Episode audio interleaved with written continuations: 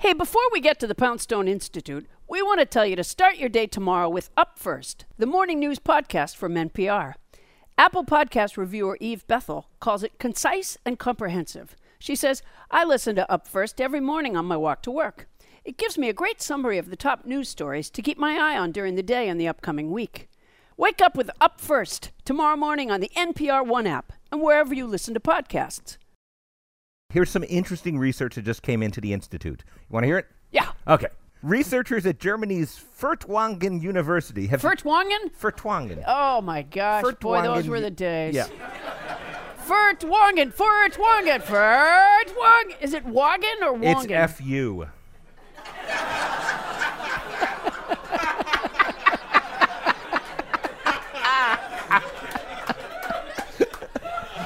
Uh, all right. Shall I continue? Yes. Researchers at Germany's Furtwangen University have determined how often you should replace your kitchen sponge. So, let me ask you. Yeah. How often do you replace yours? Uh, very rarely. I have a bad feeling Furtwagen would give us a very bad grade in my kitchen. Well, it turns out that the answer is once a week. Oh, honestly. Well, you know l- what? listen to this. They're this. totally funded by sponge companies. Yeah, big big sponge. Yeah, KitchenAid is a huge supporter. Yeah. Um, it turns out uh, there are 362 different types of bacteria lurking on your average kitchen sponge. Oh my god. That's different types. That's not 362 bacteria. That That's would be just the a sparse types. population. It is like there's different bacteria neighborhoods on your sponge. And it put and it puts us to shame because look, they all get along on one sponge.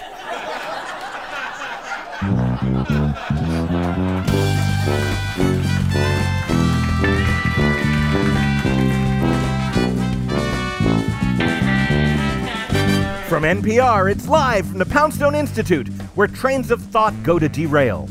On today's show, an epidemiological approach to birthday parties. Does blowing out the candles on your cake spread germs? And who doesn't love a cake with chocolate frosting and influenza? Plus, why your skin turning blue could actually be a good thing, and not just because it proves you're part Smurf, and thus eligible for all those ethnic Smurf scholarships. And Tiffany Haddish, star of Girls Trip, joins us to take our personality test to find out what sports mascot she'd be. I'm Chief of Research Adam Felber, and now, here's your host, the director of the Poundstone Institute, Paula Poundstone. Thank you very much. Thank you very much. Thank you, Chief of Research Adam Felber. Welcome, everybody, to the Poundstone Institute, where the teacher's pet just got off leash again. What are we getting into first today, Adam? We're looking into the science of birthday cakes. All right, when was the last time you had a birthday cake? And do you remember if you blew out the candles? I did not blow out the candles. It was a couple of years ago. Uh, there were no candles. There were just plastic figurines, and you don't blow them. Well, it turns out you might have done the exact right thing on that birthday cake. With us now is Paul Dawson. He's a professor at Clemson University, and he recently conducted a study to answer this important question Should we really be eating birthday cake after the guest of honor blows spittle all over it? Paul Dawson, welcome to the Poundstone Institute. Thank you. So, Paul, you wanted to know if we're spreading germs when we blow out the candles on the cake. That's correct. Before we get to the result, which is fascinating and disgusting, tell us how you did it. Well, we wanted to simulate a birthday party, and so we actually had our subjects, if you will, eat a piece of pizza to get their salivary glands kind of moving. And so after that piece of pizza, we had them blow out birthday candles. Of course, we were interested in the bacteria being released, so we just used uh, the icing on a thin layer of uh, aluminum foil. And then we collected the aluminum foil and measured the bacteria on the icing that had been blown and Ow. Ones that had not been blown. What were the findings? Uh, how how gross is this?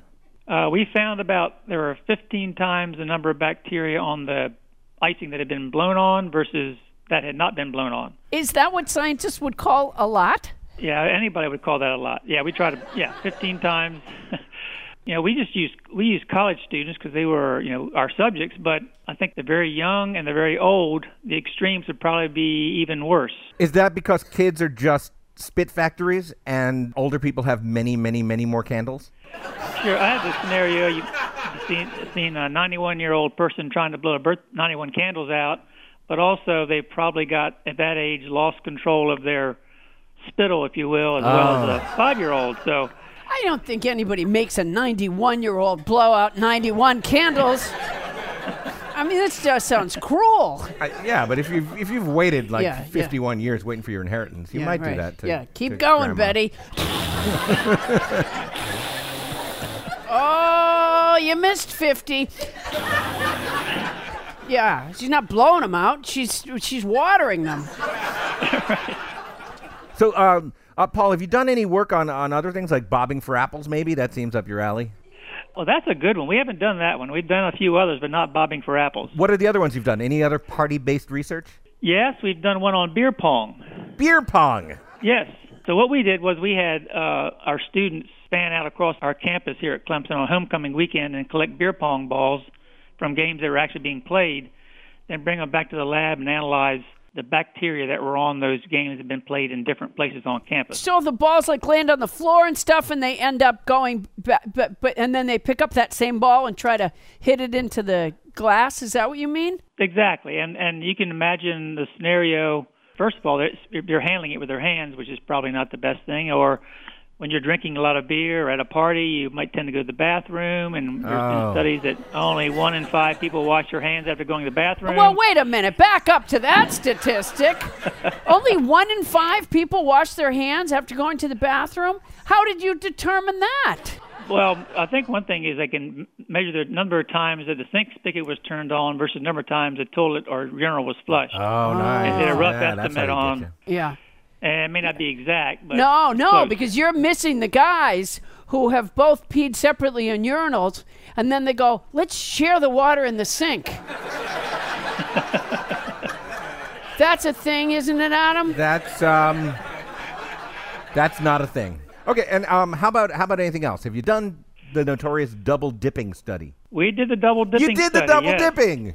You know the double dipping where somebody eats a eats a chip and then um, dips the uneaten portion again in the dip. Yeah. I don't do, I bite off one side, and then I flip it around and go back in with the other side. Did you look into that, Paul?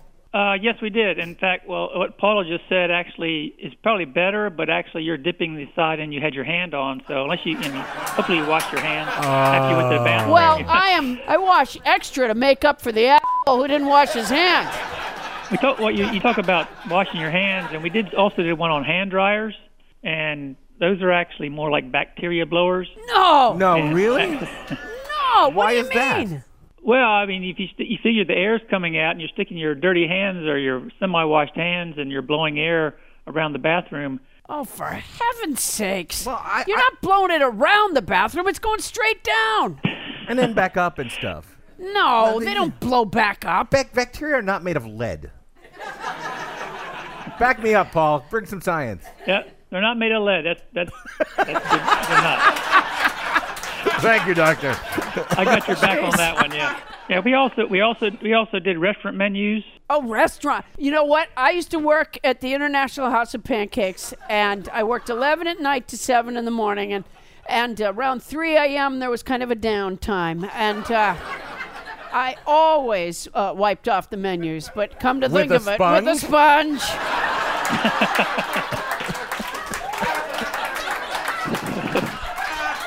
And I was probably fresh out of the bathroom from washing my hands and using the blower. Apparently, the blower is a bouncy house for bacteria.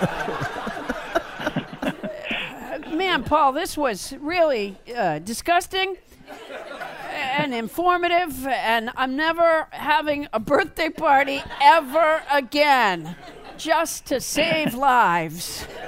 Uh, I really want to thank you so much for joining us. This was this was fun. Paul Dawson is a professor at Clemson University. Paul, thank you for joining us on the Poundstone Institute. Thank you. My pleasure.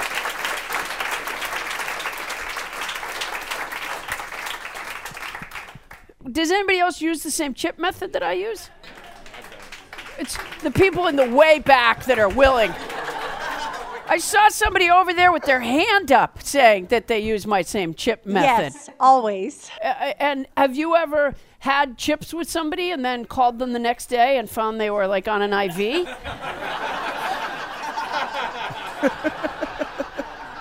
uh, what, what, uh, what, what, what, what, what do you, where do you live, ma'am? Oh, everywhere. Here. You live everywhere? Are you God? Yeah, I sort of I live, sort of live in three places. I live I live in Marina Del Rey, sort of, right here in Hollywood, and in San Dimas. I have a tiny little house.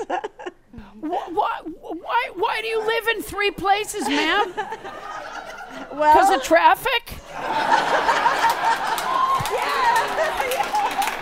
it's Are, are there partially the times where you just pull over and say, here's where I live now? I don't blame you, ma'am. I'm, Yeah. I'm going to live on Sunset tonight myself. Uh, Let me ask you something. Um, how often do you wash your sponge? I wash my friend's sponge in Marina Del Rey every time I go over there because she never washes her sponge. Wow, I wash my friend's sponge in Marina Del Rey. Gosh, That that's- sounds. that sounds so Neil Diamond. Here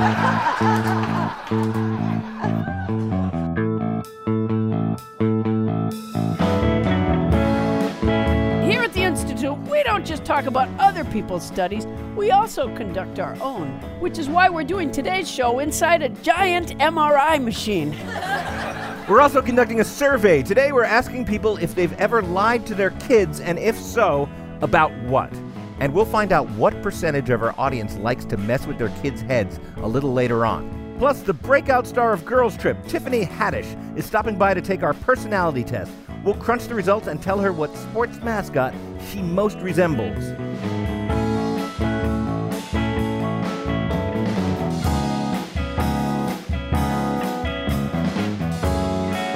All right, Paula, it's time to thank our Poundstone Institute sponsors, without whom we'd never be able to afford that $200 fee that goes with our accreditation application. Who do we have to thank? We'd like to thank Discover Card, who alerts you if they find your social security number on any one of thousands of risky websites. Discover believes there are some things that you just need to know. They probably won't tell you if your shirt is tucked into your underwear, and you need to know that. But Discover does tell you some pretty important stuff.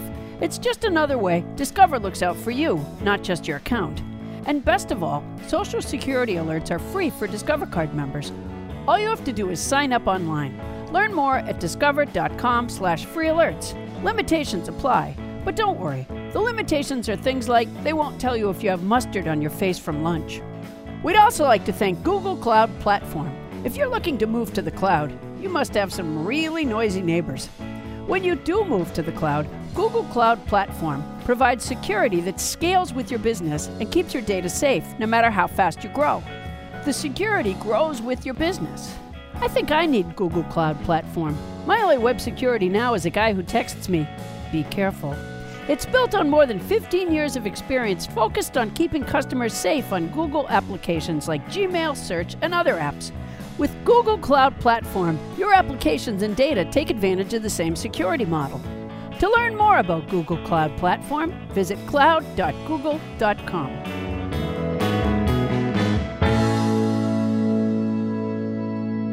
Okay, Adam, let's continue our search for knowledge. Where does our next adventure of the mind take us? Well, we're going to be finding out about synthetic biology. And do you have any idea what synthetic biology is? I have no idea what I did. I know pathetic biology. That's what I did when I was a sophomore. Well, synthetic biology is something we're going to find out about. We've got Kate Bagley, a science journalist who just wrote about it for NBC News MACH, and she joins us now to talk about it. Kate Bagley, welcome to the Poundstone Institute. Hi there. Thanks for having me. So, you wrote about this new field of synthetic biology um, where we're essentially using bacteria that's already in our bodies to notify us when something's wrong. Can you explain how that works? Yeah. So the idea is that, you know, there are tens of trillions of bacteria hitchhiking all over your body, and they're especially in your guts uh, and on your skin. And we know that some of them are already helpful. You know, they can do things like help us digest food, for example. And so the idea is, you know, what if we could make them even better? So let's get to specifics because this stuff is weird and interesting. Okay, so so for instance, there's one use which involves changing the smell of what comes out of us, right? Can you talk about that one because that one's real gross. Right. Scientists want to make kind of improved versions of bacteria that already live in our bodies that, you know, you would take as a cream or as a pill. So you'd have these bacteria and they could be a warning signal if you get sick. So, you know, you poop and you would poop out some gut microbes as you always do, and if they've detected evidence, you know, of a disease, they might release, you know, a smell. So for example, a banana smell. You're saying that you can develop gut bacteria that will warn you that you might be getting sick by making your poop smell like bananas. That is literally exactly what they want to do. Wow. I mean, it wouldn't have to be bananas. Um, I hope it's not bananas, actually. Yeah. Never want to eat bananas again. Yeah, but- it's kind of unf- unfair to Carmen Miranda. Yeah, yeah. right. Is that Carmen Miranda or do I have colon cancer?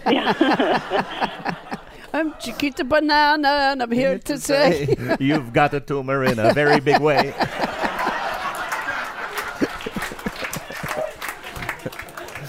all right. Um, all right, so Kate, uh, let's let's move on to another one. Um, apparently, the bacteria in our skin might be able to, we might be able to modify that to warn us about dangerous substances. Right. Yeah, you could take these bacteria; they already live in your skin, then make engineered versions that, you know, would yeah would warn us of toxic substances. So if you touch something coated with lead or something like that, some with or with a poison, they might release pigments. You know, so change color. So you'd see that and you'd go, oh, I gotta wash my hands. So your skin would turn a color. Like a bright blue or something? Yeah, you know, they haven't, you know, they they haven't mentioned a color, but yeah, I think bright blue that could be pretty alarming. You know, I thought you were going to say that could be pretty. it could be, it could also be pretty, but um, You know. yeah, maybe you wouldn't want it to be an attractive color. Don't we? Don't our bodies already warn us of of uh, certain like? Isn't the whole reason to have diarrhea, for example, to flush something out? Yeah, and, and, and it can also be, you know, just an unpleasant side effect. So, you know, one kind of thing that they want to do is, okay, maybe you have like inflammatory bowel disease, uh, and you know, Well, I think you would know, wouldn't you? Yeah, you okay? You have it. You have it, and you're having a flare. But this irritation is starting. But you know, the bacteria that you now have, they can sense that trouble is brewing, that the simmering inflammation is happening even before your Oh. pain and diarrhea, and so they could, you know, release maybe medicine that would soothe that and help you with your symptoms. Wow, that's pretty impressive. Now, this is still way off for us humans, but scientists at Harvard, I've read, have been trying some of this on mice. Can you explain uh, what they've been doing? Yeah, so what they managed to do recently is they engineered these gut bacteria to turn blue if, you know, the mice had, you know, gut problems. So they would take the poop, they do lab tests, you know, if and it, again, if it changed color, that would mean that the, yeah, that the mice had these, had this problem. And so they're thinking, well, maybe one day you could use that to diagnose disease, you know, Are maybe- the mice alarmed when they see colorful? you know, I'm not sure how good their color vision actually is. I don't actually know. So you could basically make your gut smell like anything. Yeah. That's kind of interesting, isn't it? You mean you mean just changing the smell of your poop? Or or other or other gases and whatnot. You could, you know, like you know, like, oh, I smell fresh baked bread. Oh. Do I oh. blame the dog this time, or is it? I hadn't thought about that. You know what? Maybe I should go in for that.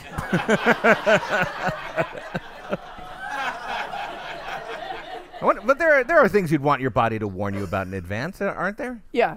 Yeah. I'm thinking just little trumpet. You got diarrhea. Uh, well, Kate, uh, uh, first of all, I'm never going to eat another banana ever.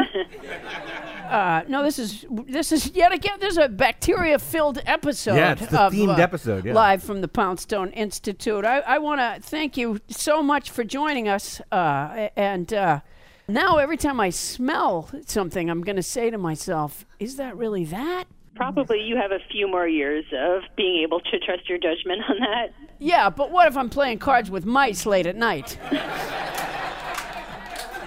and some of them went to Harvard.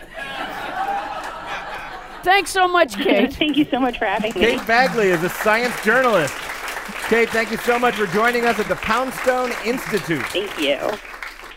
There's lots more Poundstone Institute to come today, but when our show does end, we don't want you to get bored and end up talking to your kids or something. So let's hear about something else you can listen to later. I'm Linda Holmes. And I'm Stephen Thompson. There's more stuff to watch and read these days than any one person can get to. That's why we make Pop Culture Happy Hour. Twice a week, we sort through the nonsense, share reactions, and give you the lowdown on what's worth your precious time and what's not. Find Pop Culture Happy Hour on the NPR One app or wherever you get your podcasts. Still to come, the results of our study into whether people lie to their kids. And I just want to take a moment to say to my kids if you keep listening, you'll each get a pony. But first, we have to add some data to the long running PPP, the Poundstone Personality Survey. Our test subject today is Tiffany Haddish. She's starring in the new hit movie Girls Trip. Tiffany, welcome to the Poundstone Institute. Woo! Thank you. Thank you for having me. I'm so happy to be a part of this institution. Well, Tiffany, thank you so much for being here. Now, you are the breakout star of this movie, Girls Trip, and it's a big hit. Can you tell us about it? Yeah, it's a great movie about four women who are friends who lose contact with each other and they reunite by going on a girls' trip to New Orleans and madness ensues. Madness ensues. So, what's in New Orleans that they go to? Uh, they go to Essence Fest, which is a wonderful festival that happens every year where, um, you know, women get empowered and learn cool things. And usually there's a lot of single men there, so it's fun to play. How could I? I've never heard of Essence Fest, and yet I feel that I am an empowered woman, Tiffany. Well, that's probably because you're a white woman. Oh. Now, are you saying she's never heard of it because she's a white woman, or she's empowered because she's a white woman? Both. Both, my friend, both. Uh, no, you're- Awesome. Uh, so is it is it, it uh, is it exclusively for black women, or like if I went, would would I be welcomed, or you would definitely be welcomed, and everyone would ask you, "Where do you get your hair?" Like they would love you. um, so no, no, let me ask you this: You had a remarkable way in which you came to be a, a, a stand-up comic. When did you start? I started when I was 15 years old, almost 16. Uh, yeah, I went to the Laugh Factory comedy camp. My uh, my social worker made me do it because I was getting in trouble in school for talking too much and being like the class clown. And she was like, Tiffany, you got two choices this summer. You can go to psychiatric therapy or you can go to the Laugh Factory comedy camp because something is wrong with you, child. So, all right. So you started when you were 15, and, and then um, I, I also heard that you were a mascot for your high school. Yeah, I was the school mascot. I was a conquistador. I was a Mexican soldier, and um, I was like the most popular Mexican soldier in school in, in the valley. I had to quit though. I quit my senior year because I couldn't get a boyfriend. I was like, I really wanted a boyfriend because all my friends had boyfriends, and uh, dudes would be like, Nah, I can't be the assistant mascot. I'm not going to date the mascot. So I quit, and then the dean was like what's it going to take to get you back on the field, Haddish? And I was like, a boyfriend. And he was like,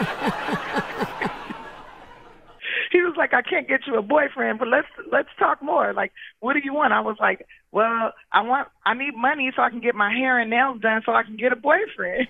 so, Wait a minute. What did you wear as the mascot? I don't know what a Mexican. I don't know what a conquistador looks like. What was the costume? well, I looked like Shakespeare with a helmet. Basically, I had. Uh, So did what did your did, so your face was showing? Yeah, I didn't wear. I would not. I refused to wear the head because it stank. It was old. It, the head was like from 1965. I'm like, so I'm not like- wearing that. It was like one of those big mascot heads. Yeah, and I, I refused to wear it. I said, uh, "This is going to be a, a conquistador with a tan, okay?"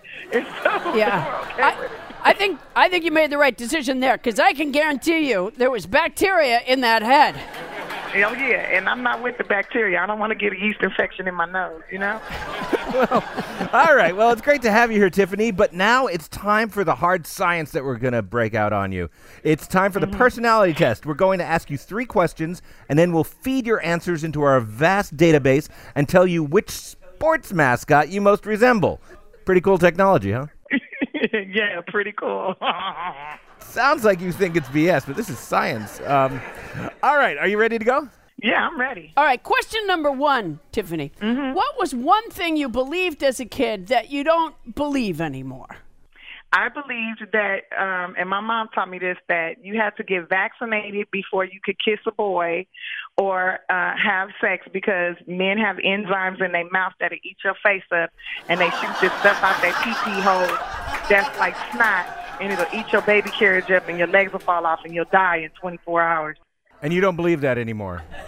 Not no more. now I know you die. It takes a lot longer to die. All right, uh, question number two. If you could trade places with anyone else in the world, and let's just take me out of this. Uh, if you could trade places with anyone else in the world, Tiffany, who would it be? Beyonce. Yeah. Oh, oh, yeah. Now, why? because Beyonce got it all, and she gets to perform like and do the best shows, and her man is worth billions of dollars. Like, and if she don't feel like working, she don't have to, and she's still the sh- like. I'm with that life. Probably be my answer too. All right, question number three. Um, do you have a mirror face? You, you know, a face you make every time when you're checking yourself out in the mirror. And if so, describe it for us. I do have a face that I do in the mirror, and basically, uh, I smile at myself, and then I look at myself inside my eyeballs and try to see my pupils. And I say to myself, Tiffany Haddish, I love and approve of you. Tiffany Haddish, I love and approve of you. And if no one else does, that's because they have a mental problem. And that's what I do. Wow! you are empowered. Yeah, and then everybody loves and approves of me. That's something I learned from the Essence Fest from a butt naked black man. Nice.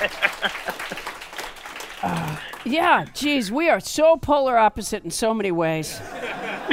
Yeah, you do daily deformations, don't you? Yeah, I really do. I look in the mirror and I try to find the facial hair that I keep feeling. But my eyesight is too far gone to actually see it. And then I finally turn from the mirror and say, I- I- I- I'll fix it later. I'm thinking Tiffany's ritual might be more productive. Yeah. and it programs everyone. If you do that to yourself, it'll program everybody outside in the world to see you the same way. I'm just saying, Paula, practice it one day and see what happens. Uh, you know what? I'm gonna. And you know what? Will you be my mentor? Yeah, you know what? You know what you need, part. You need a strong black woman to be your conscience. Let me just follow you around for a couple of days and Oh, just my empower the hell out of your ass. I would so love that. In fact, you know what? I see documentary all over this. yeah. Okay, let's uh, let's enter your responses into our supercomputer and figure out what sports mascot you are, Tiffany. Why was there a sheep? You know, technology. And here's the results. Ah, yes, this makes sense. You are the totally real Sammy the Banana Slug, the official mascot of UC Santa Cruz. I wonder if his poop smells like bananas too. And of course, we will pay you $50 a week anytime you want to be the mascot of the Poundstone Institute, Jangles the Broken Test Tube. Comedian Tiffany Haddish is the star of Girls Trip. Tiffany, thanks so much for joining us here on the Institute. Thank you.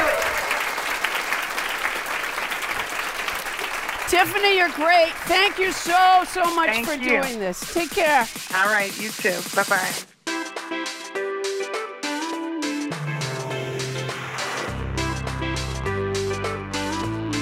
We have to raise a little more money, Paula. Our Institute fencing team is still stuck with their original equipment order, which was all chain link.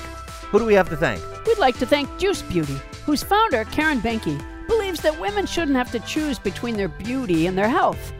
Juice Beauty is radically transforming the chemistry of beauty with luxurious, high performance skincare and vibrant plant pigment makeup formulated with antioxidant rich certified organic ingredients. Every organic drop feeds your skin, and you don't want your skin to get hungry. It could eat your whole face off. Find your clean skincare or makeup solution by signing up for emails on juicebeauty.com and enjoy a special offer with your first order. That's juicebeauty.com. All right, we've tallied the results of our audience survey. We asked if you guys have ever lied to your kids and what did you tell them? And it seems that 66% of respondents have lied to their kids. Two thirds of you. Paula, you have some of our audience answers there. You want to share a few of their lies? I, I, I do. Uh, let's see. Uh, what what are the lies you told your kids? The ice cream truck is the cottage cheese truck.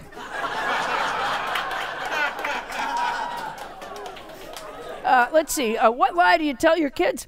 Uh, forgot to do the tooth switch one night. She had lost the tooth late in the evening. Told my daughter she must have missed the cutoff for pickups.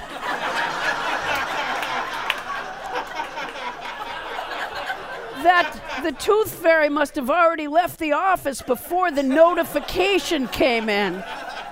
Told her to try again tomorrow night. Wow, they went totally tooth fairy bureaucracy. All right, all right. I, okay, what lies did you tell your kids and what did you tell them? I would be right back.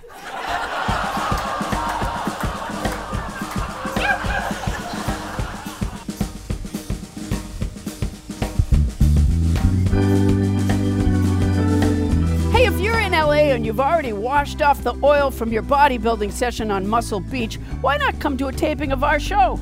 For tickets and more information, just head to poundstoneinstitute.org and find us on Twitter at poundstoneinst.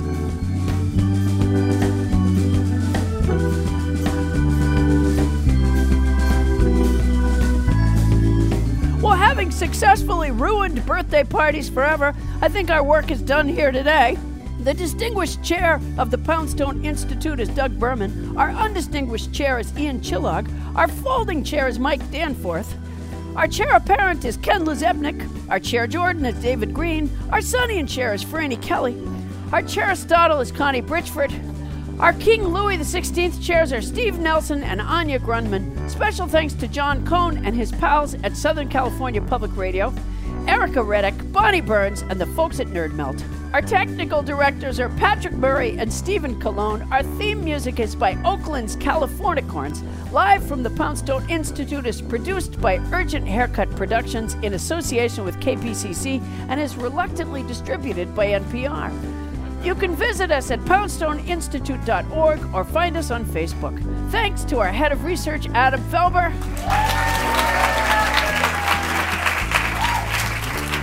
Thank you for listening. We'll be back next week live from the Poundstone Institute.